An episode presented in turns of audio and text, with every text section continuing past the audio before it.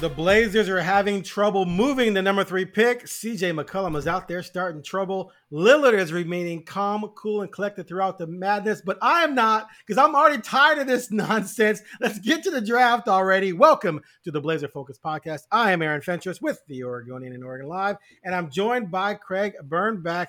Craig, a lot of craziness went on last week. I wasn't trying to ignore you, but I had some other things I had to take care of. But I figured we'd save it all up and come back on a Monday and just dive into it together. I know you have a real job in the real world, and I'm sort of living in fancy land kind of still as a sports reporter. But what do you just before we get into topic by topic, what are you making of all this craziness, just in general? How many times did you roll your eyes last week? Well, like even this morning, listening to sports radio, it's national, right? Like that's that part I enjoy, in the sense that I like that Stephen A., Colin Cowherd, who I just listened to, the whole world's talking about what do the Blazers do with Damian Lillard and the number 3 pick, and that to me is always fun, right? Because you want to hear them talk, sometimes say crazy stuff because they haven't lived it for 10 years. Right. Every moment of it with the Damian Lillard stuff, keep him or not, or the CJ, keep him or not. But I think there were some significant things. To me, CJ saying that if he were a betting man, he thinks Damian's not going to be with Portland. Then he said he's not a betting man. C.J. McCollum's not some national, guy that doesn't know Damian Lillard. Like, he's not even us. Like, who's lived it? He's C.J. McCollum. Like, he got a text seconds after, that happened from the Dame found out, right? They talked about it. There's nobody not on the Blazers like that would make more of an impact than when C.J. says it. And the second thing that I thought was interesting is, for the first time, Dame's naming some teams. He's throwing Miami out there. Yeah, but he was asked. He was asked, though. He's been asked in the past and never said teams. No, but he asked where would you see yourself going between?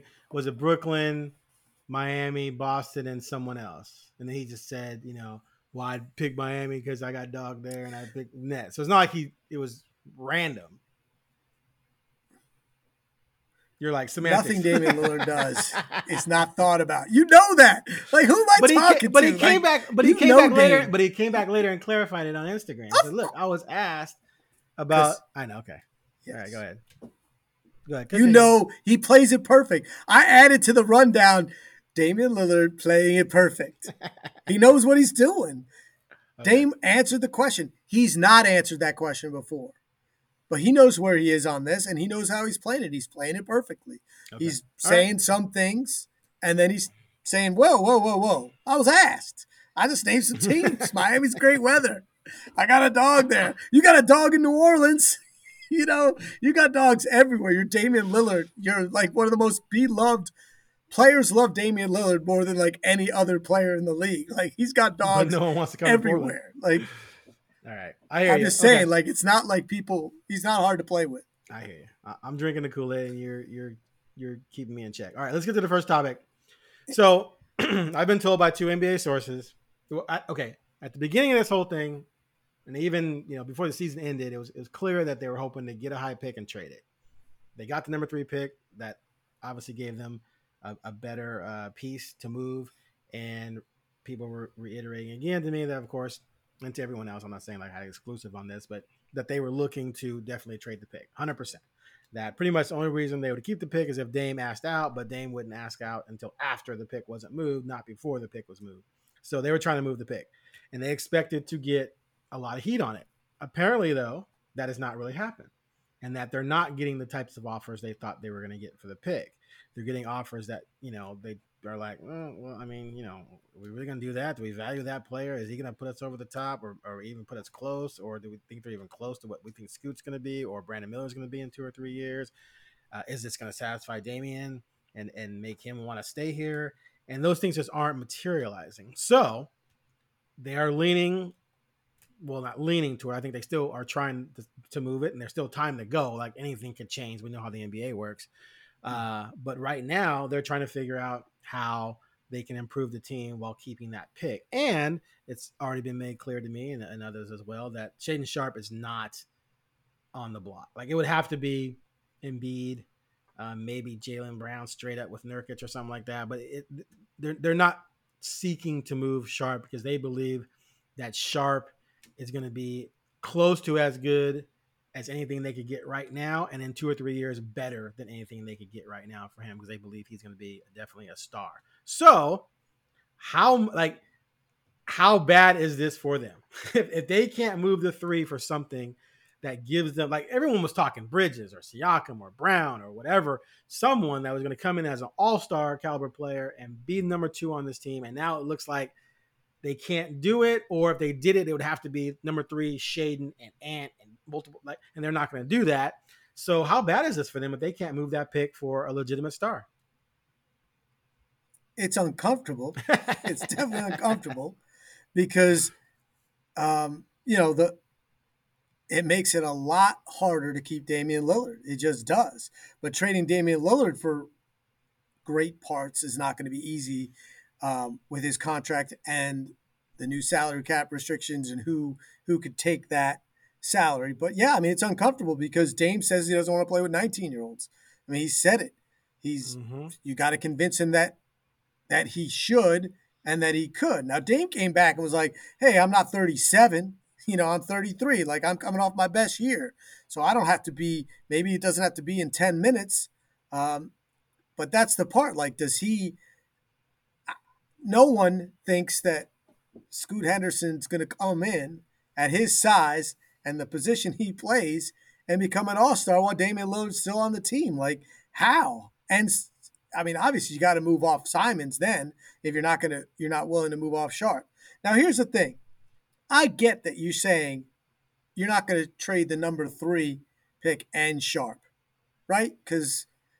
But if you say Sharpe, you're not going to trade Sharpe, then I'm asking you, why are you going to trade the 3? Because it's Scoot Henderson, who everyone is saying, like, before the first week of the season when Wemby and Scoot played on ESPN, everyone was like, here's 1, 2, here they are. And they both showed out.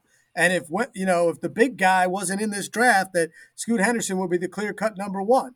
Now Miller moved in, and suddenly you're going to get the guy that now they're basically saying there's these guys, any of these 3 could be number 1 overall picks, with 1 being, a 7'5", unicorn. So I struggle with the fact that you think that's a great idea if you're holding on hope. Look, Sharpe was good. He was good, but half the season was garbage. And but I think he was I asked you beforehand, like, do you think he'd go ahead of Scoot right now? Oh yeah. If they drafted, do you think he goes 2? Based on what we know, yeah. You think he goes 2, just based on what he showed? Why would anyone take a 6'2 guy who can't shoot over a 6'4.5, 6'5 guy who can do pretty much everything? Well, if he was actually the height which he claimed before, height that he claimed before you got to the bottom of that, he was actually 6'6, you ruined that for every. That's why they can't trade him. Fentress made everyone know he's 6'4. 6'4.5. He was 6'6. I think that this is going down a road where either they trade the number 3 and get back something that is a huge risk that won't meet the value. But that's what happens when you tell everybody it's a fire sale. Everyone's like, well, let him come back. We'll offer him this. If they really need to trade it, we're not going to offer him, top value because we know they're sort of desperate.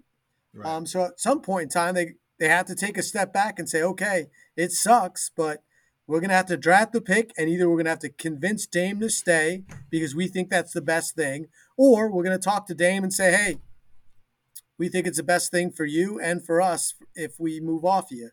Because the young assets that they'll have, if they keep it, you're looking at – I mean, you just said you think Sharpe would go, number 2 in this draft. So you're basically getting like 2 number 1 picks on your team with Sharpe and, if it's Scoot. I mean, I'm still a little skeptical. Like, is Miller really going to go 2? Like, Yeah, what happened to all that hype before? I wonder about that too. And that was positional mainly. If Charlotte believes Scoot's the better player, you take him, and you worry about positions later. And like I've said numerous times, you should. Melo's 6'7", so you won't have two small guards in the backcourt. You'd have 6'7", 6'2". Yeah. So you can, but I mean, LaMelo doesn't play great defense, but regardless, he can have at least have the size to D up on a shooting guard. So yeah, and you're not at the doorstep. Yeah, no, you want the best talent. You're not at the doorstep. No. Get the best darn players. Miller's going to need time. You're going to lose a lot of games. Play someone out of position. Right. You could do it. Like the Blazers played two small guards forever, and it was really good. It wasn't great, but it was really, really good. And then eventually they traded CJ, and maybe not at the top of his potential. But I just think it's uncomfortable because the Blazers basically, it's kind of that thing where you say, I'm going to do this, and you have all this time, right? I'm going to do it, and then, oh, crap, it's today. Like, now I gotta do it. Like, either I got to trade him, the pick, or I've got to pick it, and now, Dame's not one to say. He's 100% been consistent with his words, that if I say it, I mean it. Yeah. So I don't know why people would suddenly think he doesn't mean it. That he's not going to say, okay, I'm ready to go. A lot of Blazer fans don't want to believe it, and maybe he does. Maybe he gets convinced that's the way to go with a 19-year-old, a 20-year-old, as his get good real fast, right? Be good in a year and a half because that's where my window starts closing. But other people seem to want to say, oh well, he said that before they got the number three pick. I'm like, yeah, he knew that the potential was that they could get the number three pick. It's not like they didn't get the one, they got the three. So if he said it, until he says something different, I believe him. Yeah. I think this is all fascinating. The hype for some around Scoot is just mesmerizing to me. Look, I'm not going to sit here and pretend that I've broken down all this film, but I've watched some of his stuff, and I love his passing ability. Like he definitely is a true point guard. He sees the floor. Yep. He'll give up the ball, et cetera, et cetera. But he's 19, man. He's 19. He averaged 17, 7, and 6 for the G League Ignite, which went 11 and 21. He shot 42% and 27% on threes. He's not going to come into the NBA and light it up. Now, you stick him on a bad team, he's going to put up stats. Yes. Right?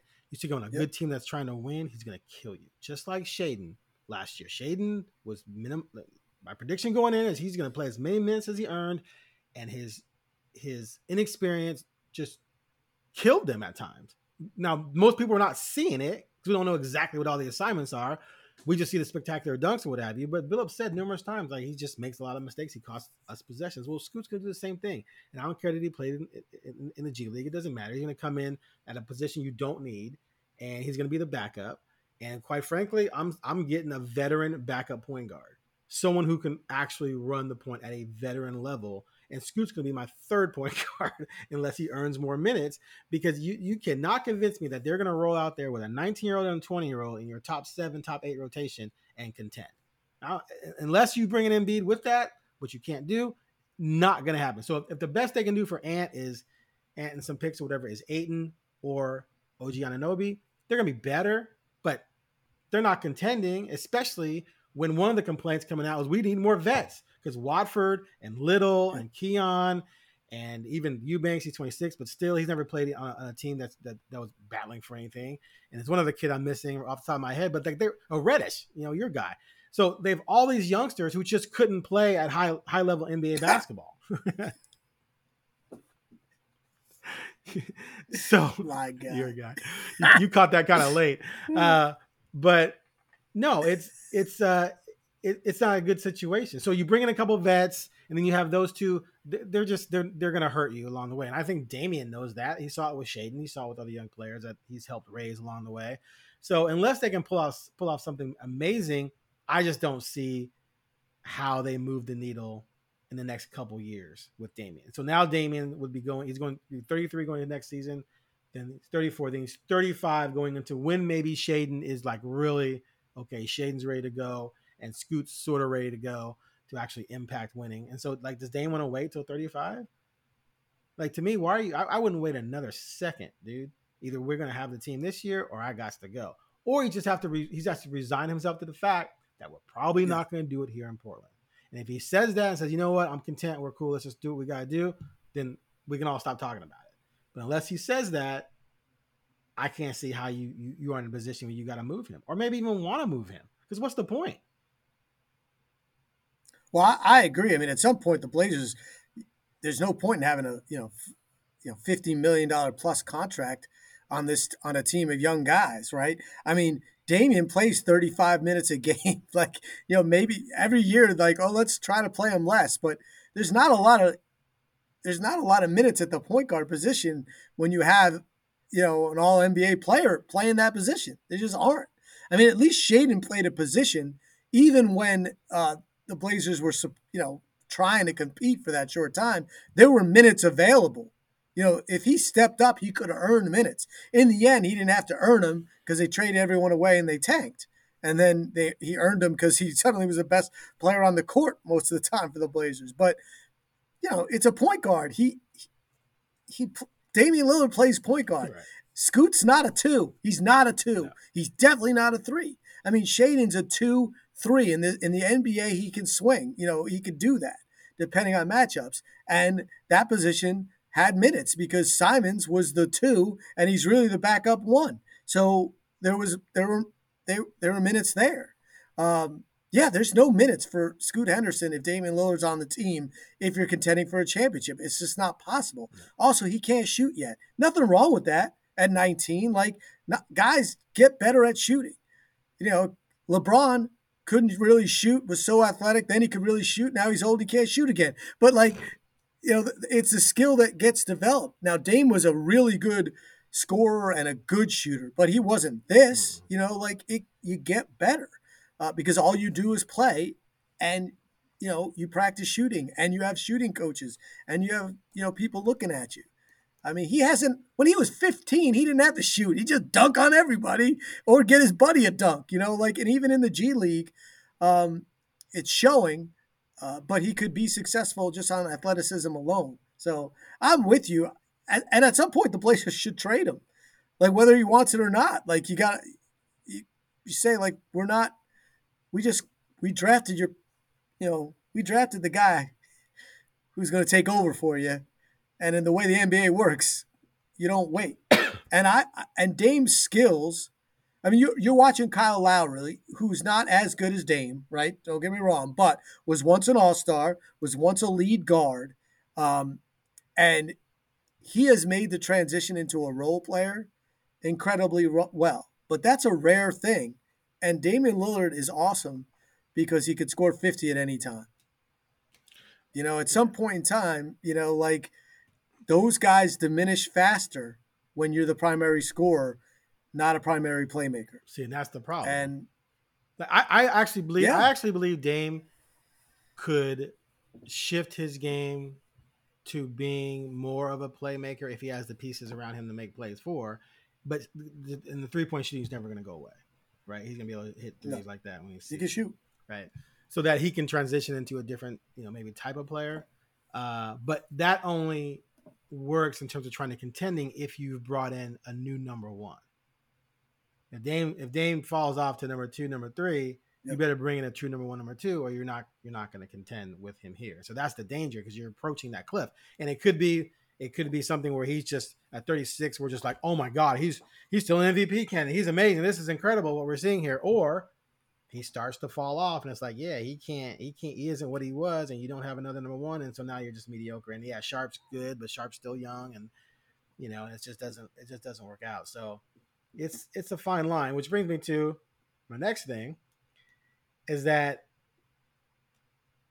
it could be more difficult to trade Damian than maybe meets the eye, which forces Damian to have to stay and ride with whatever it is they get. So first, let's do this. Let's say Ant's gone, Nurkic stays or doesn't stay, but they get a center to replace him. But cool. Ant's gone for OG. So you go out there, okay, we're gonna start Dame with Shaedon and Matisse at the 2 rotating there. You got OG, Grant. Let's just say Nurkic stays.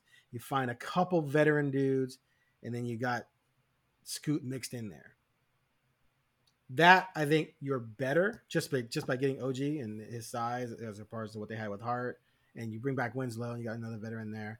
You're better, but what's the ceiling there? Like, I believe if they're healthy, if that group's healthy and Shaedon does take a leap, I think that team could be in the top six.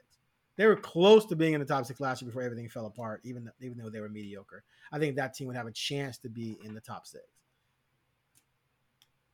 So when you say better, it confuses me. Like they were the worst team in the NBA basically 2 years in a row. No, I'm going you know what I'm saying? Like, where's the better? Like, yeah, of course. Okay, you have to go. Okay.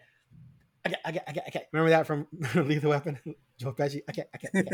Anyway, okay. We're talking about at their peak before the injuries started falling apart. They were always within just a couple games of six, even though they had all these injuries. Okay. And then it fell off. So that's what I'm going by. Not once it starts falling off and you give up, that doesn't count. They weren't the fifth worst team in the NBA.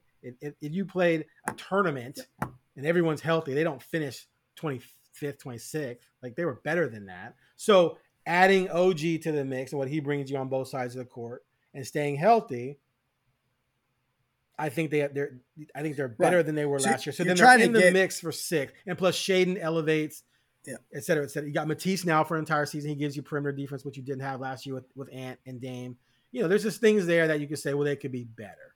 And then maybe they're in that mix for 5-6, which they were in last year before they pulled the cord. And that was despite all the injuries they had. They were only 2, 3, 4 games away at the most, even late in the season. So that's what I'm saying. So, but is that something that you think could convince? Is that a puncher's chance? Yeah, to stay. Is that a puncher's chance? Because once you get in, because the West to me, it's just wide open. I mean, yes, I was going to say Durant's getting older, Curry's getting older, LeBron's getting older. As good as Denver is, Denver's not dominant. They didn't win 65 games. Like, they're not someone I look at and go, "Oh, you can't beat them." I mean, they'd be the favorite against the Blazers, obviously, but every other team in the West, is there really, like that lineup I just mentioned, is there really a team in the West that you flat out say they have no chance to beat the series? It's not just the West. It's the entire NBA right now is wide open. Yeah, exactly. You know what I'm saying? Yeah. Like, I'm just saying, like, which means it's fluid. Right. Which means things can change and teams will go up and down. Like, you know, you can't just check the Warriors in, like, top three, you know, top two.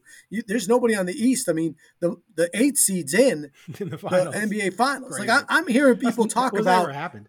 I'm just saying, like, I listened to this morning, you know, I was listening to some sports radio, a national thing, and they're like, if the Heat got Damian, where do you think they are? Oh, they're right in it. I'm like, they're in the finals. Without him. Like, they're in the finals, like, right now. Like, what are you talking about? They're in it. They're literally gonna fall short by 2 games, and they're, of course, they're in it. They're in the NBA Finals. And if you added an all NBA point guard when they don't even have a point guard, really, yes, I think they're going to be in the mix. Yeah. But like Boston, it possibly is going to blow it up, and they were the favorites kind of in the East. Milwaukee's got one amazing great player and 75-year-olds all around him, and guys with crooked knees, and you know what I mean, like they're playing Pat Covington 25 minutes a game. I'm just saying, like, the league is wide open, except for the fact that to win a championship, you got to beat whatever in the West right now. Denver's not mediocre. Right. Denver's great. And they're still young. And Phoenix is, I know Durant's getting old, but they're going to figure it out with some, Durant's still awesome. Booker's still awesome. They trade Ayton and with Paul, obviously there's changes, but I agree. Getting into the top 6 is not that hard. It's not. But that's not what Dame says. Like, Dame doesn't want, he was in the top 6 for 10 years right. And they couldn't get there. And so to me, when you say they'll be, better, it's like, well, are they going to be better before they blew it up, which was just 2 years ago, when they just blew up, I'll tell you right now, you bring back the team with CJ, they're a top 6 team guaranteed. So I just don't know what it takes for him to say. I think it's what you said. Like, he's going to have to come to the realization is if he wants to stay and he doesn't just ask out to the point where you got to trade him. Right. I mean, I think there's a way to trade Damian Lillard. If he asks out, you got to have to. Like, you can't you can't keep him. Well, yeah, if he asks on the team like that's just poison. No, if he completely asks out and he names a spot and there's a deal that can be made, then yeah, you can't hold him hostage. I had this conversation with someone the other day about that. I'm like, that would be the dumbest thing you could possibly do. Oh, if I'm Damian Lillard and you do that to me, I'm going to the New York option. Like in a way he deserves it. You know, he gave you everything. He stuck with it. And there's a point in which if you don't show that, no one's going to play for you. Right. Now, that said, again, whatever, the current owners, who knows, you know, what they care about. But the right thing to do is to if Damian Lillard wants out, every, you know, difficult conversation is had behind closed doors. So that when you go public, you go together and you're going to trade them for less. You're not going to get Damian Lillard's worth. But what you are going to do is move off $50+ million, which in the NBA is a huge asset. But you're not going to get back a replacement for Damian, but you're not trying to. You're trying to go young, and you're drafting his replacement. So you're moving off that money to open up and no all-star is going to want to come play for you anyway yet because you're not ready there. The question is, how do you do all this? And if you're Jerami Grant, like I always think about Jerami Grant. Like everyone talks about Dame and the draft pick. Like you're Jerami Grant, what are you doing? Like, hey, can you guys let me know? Send me an email, text. Like, should I re-sign with you guys or should I get out of here? Because I don't want to be on a team that's, you know, rebuilding completely, but I want to be on a team with Dame. So there's just so many, like you said, it's so many moving parts and a short window. Like if they don't trade him, you know, before the draft, they draft, right? Like it's kind of, I mean, if they don't trade the pick before the draft, then you start the talk about Dame, like it's going to reach a pinnacle, right? Like at some point Dame's going to have to answer and they're going to have to decide about Dame. I mean, what have you heard about that time frame?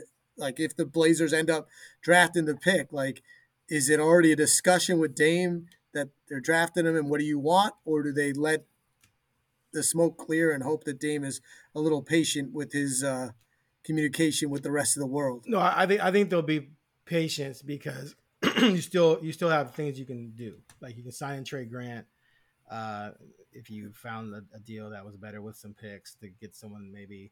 And then also you have the Ant situation and picks and there's still trades that can be made. Everything is not contingent on the number 3 pick.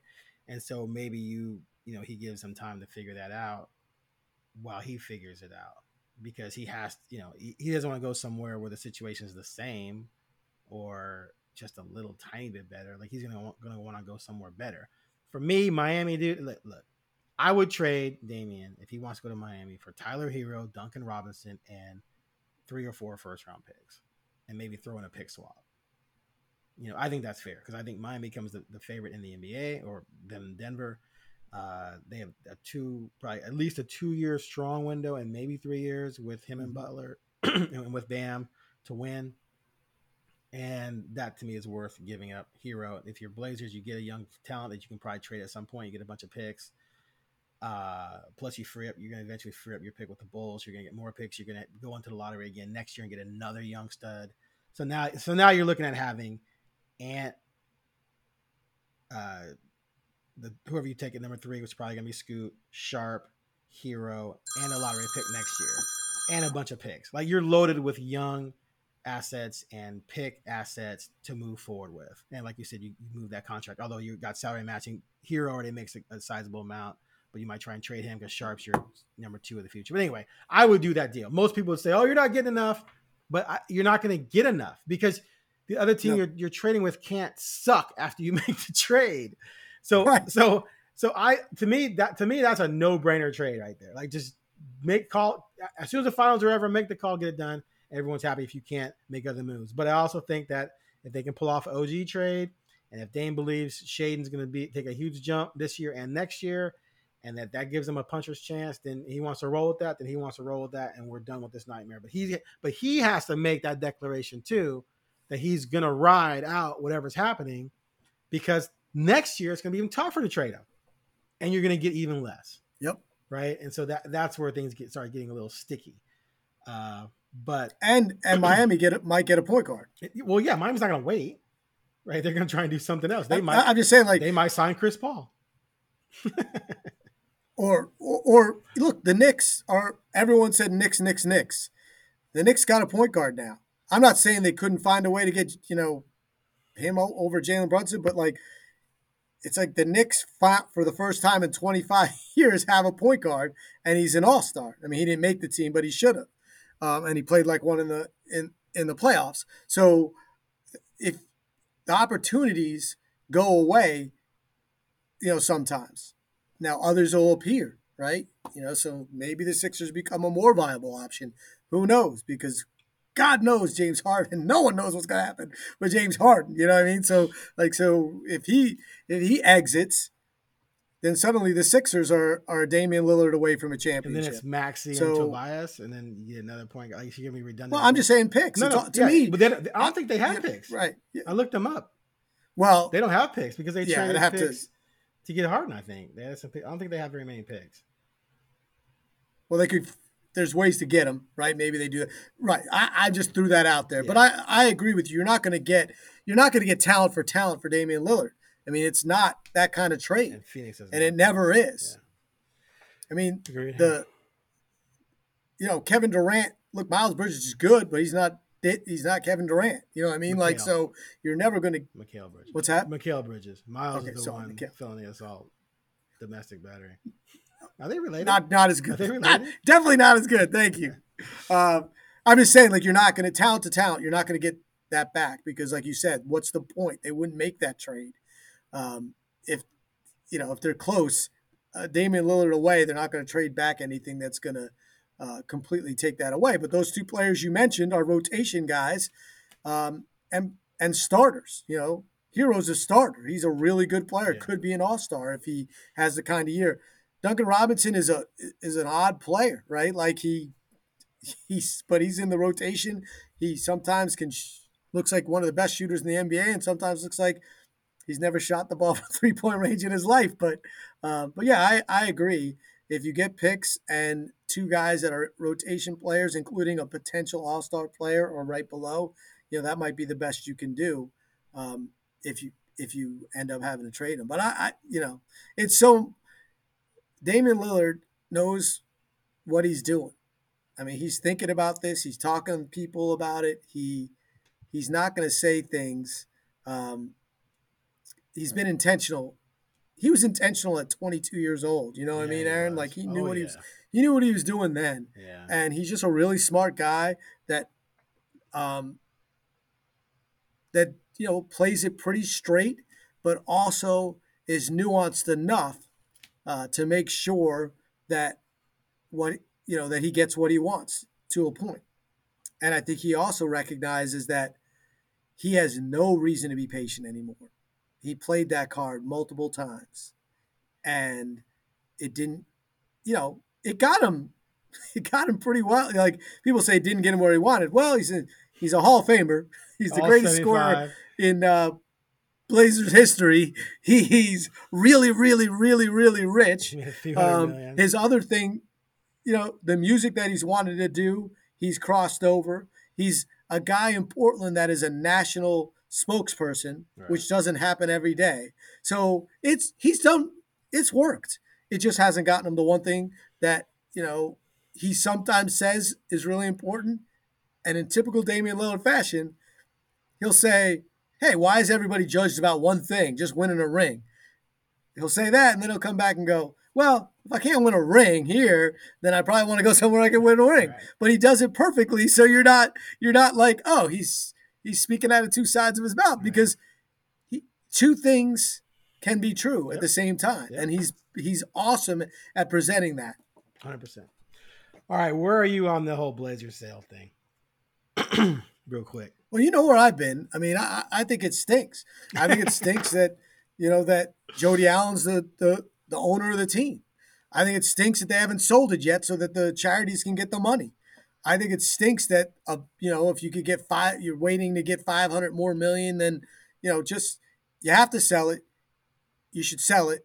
And if Phil Knight wants it, and he wants to keep it in Portland, and he has a great partner, and they're not just going to invest in the team, they're going to invest in the entire city, sell the dang team. like enough. Like why would anyone not want them to sell it? The only people that are going to get are getting richer on this are Bert Kolde and Jody Kelly, and possibly a trust that's already worth more than any trust in the history of trusts. So I don't care. The trust is okay. The trust will be fine. You know what you could do with a lot of money? Like, it could go somewhere and make more money. It doesn't just have to make a lot of money sitting as an asset. Like, oh, well, if she waits, she can get more. Yeah, or she could put the pile of money in a place where it makes money. Let the person run the trust to make more money, but sell the team to the 85-year-old guy that lives in Portland that wants to keep it here. And hopefully, more importantly to me, will be passionate about the area and the arena and the Rose Quarter, or take it somewhere else and be passionate about it, not out of Portland. There's no reason to, what's the argument for not wanting Jody Kelly to sell, Jody Allen. Jody Allen to sell the team. Okay. Thank you. I think we all agree that Phil Knight owning the team and doing what we all think he would do based on what we saw him do, like in Oregon, is very interesting and exciting and enticing, et cetera, et cetera. But I think Jody Allen has already proven that in 1 year, by not selling it last year for $2 billion plus, you say, want to make more money. Well, the Suns just went for $4 billion. So what are the Blazers worth? 3.5? 3?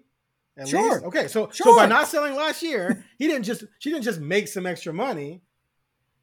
If it's worth 3.5 now, that means she just made what? 75% more money by waiting over last year. So if she can wait a couple more years, maybe it gets up to 4.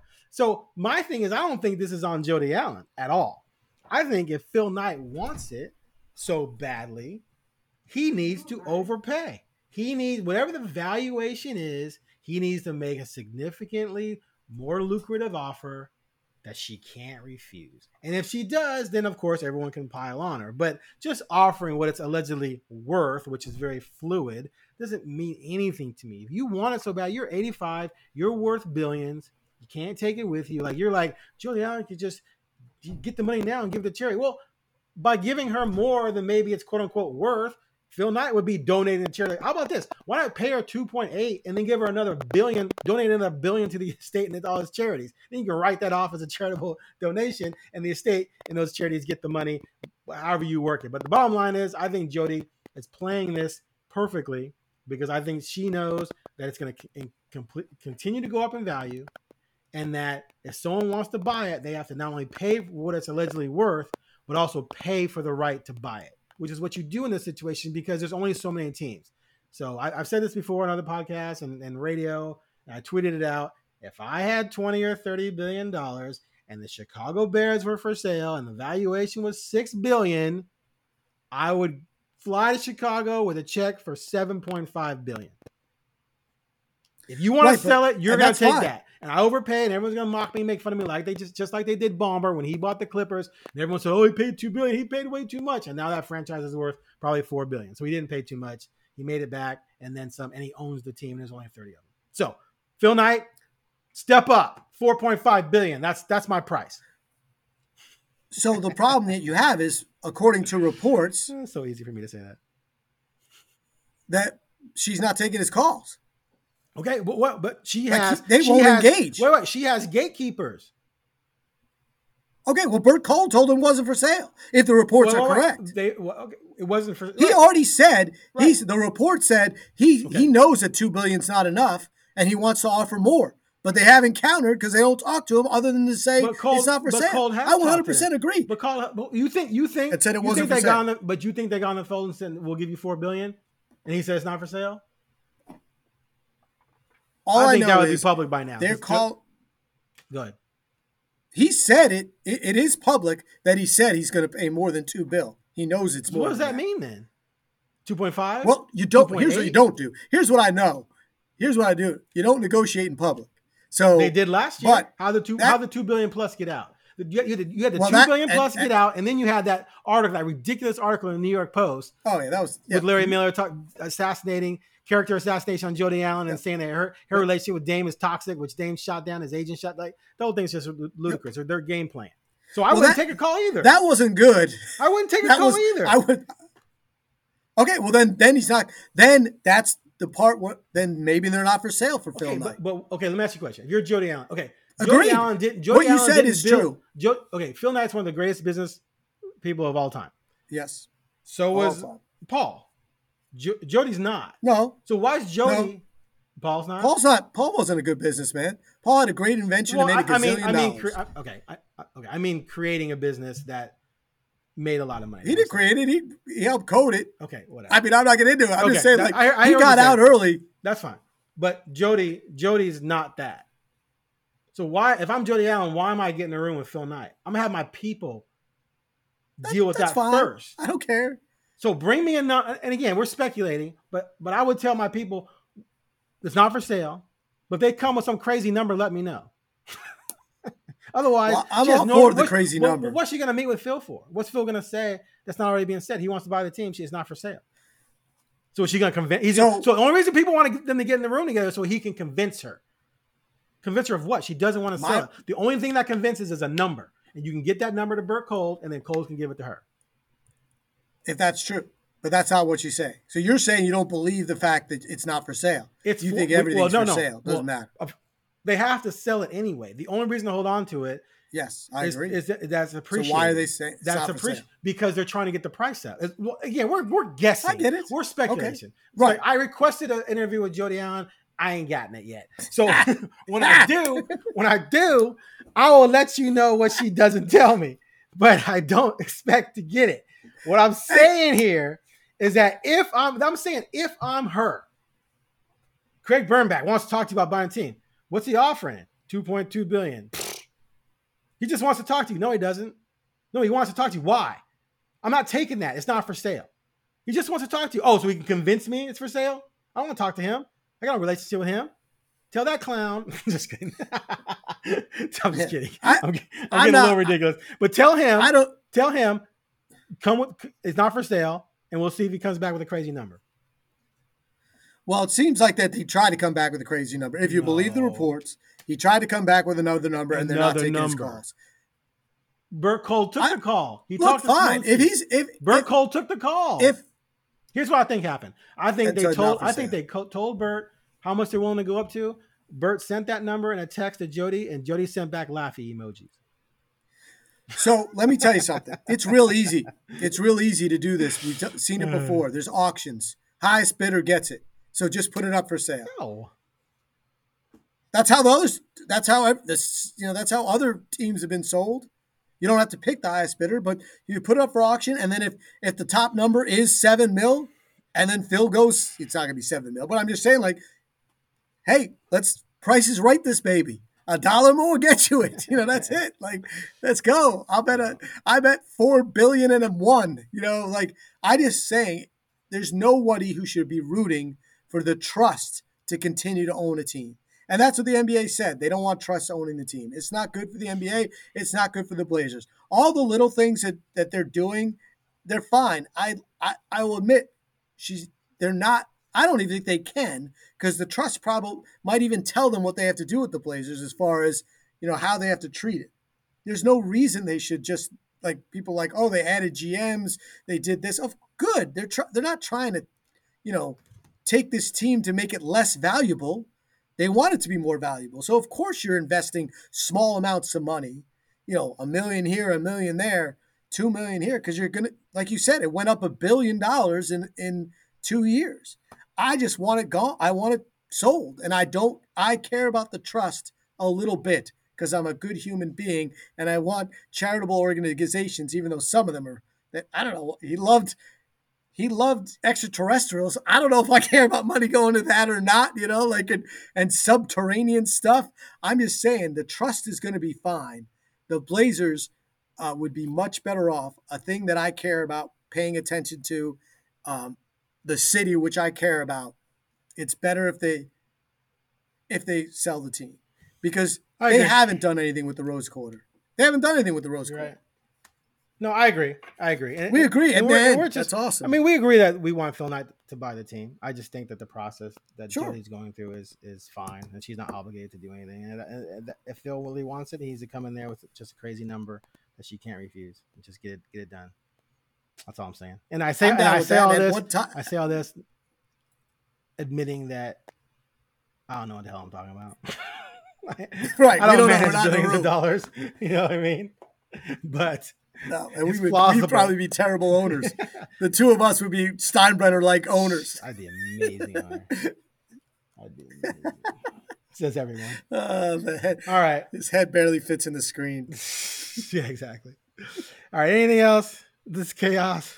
No, I can't. I mean, every day there's more speculation of things that until there's something, right? Like, I'm excited for – I will say this. You asked if I was pumped about the draft. I mean, about the lottery, and I wasn't. Mm-hmm. I am pumped about the draft. I think the draft's – because I want to know what's going on. Like, as soon as they say Scoot Henderson and he keeps the hat – if he keeps the hat, baby, like, oh, no. Or what if Scoot goes two? Like, what? That's ideal. Oh, no. Man. Like, ideal. That's ideal. The last thing this team needs, come on, is another guard. Can it ever draft a high-end forward or a big man? I guess they drafted Odin, but they can. Aldridge was a while ago. Yeah, they can. Well, they've drafted other centers. Yeah, that's true. They could do it. How about draft one that works out? How about that? There you go. All right, thanks for listening to the Blazer Focus podcast. We're inching closer to the draft, but not inching any closer to what looks like is going to be the obvious outcome with the Blazers and the number 3 pick. Still a very fluid situation. Maybe we'll get some more clarity between now and our next episode of the Blazer Focus podcast. Thanks for listening.